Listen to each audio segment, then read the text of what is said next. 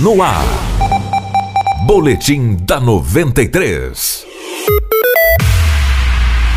Duas pessoas morreram na UPA de Sinop na tarde de ontem, à espera de uma vaga para internação no hospital regional. Os óbitos foram confirmados pelo secretário municipal de saúde, Gerson Danzer. É, no período da tarde aconteceu dois óbitos, né?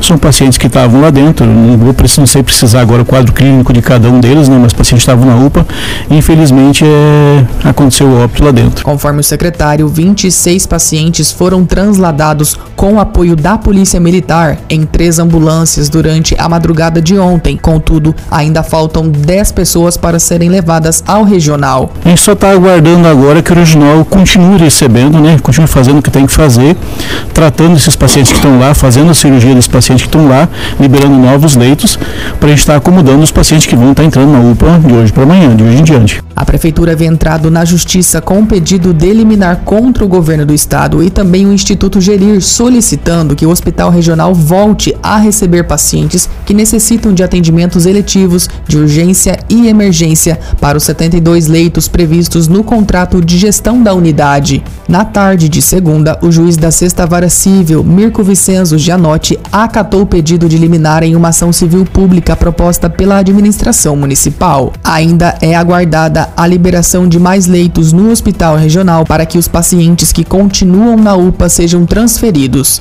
Eu sou Anderson Rentes e esse foi o boletim da 93. Outras notícias você ouve ao longo da programação no perfil da Rádio 93 no Spotify ou então em nosso site www.radio93fm.com.br. Boletim da 93.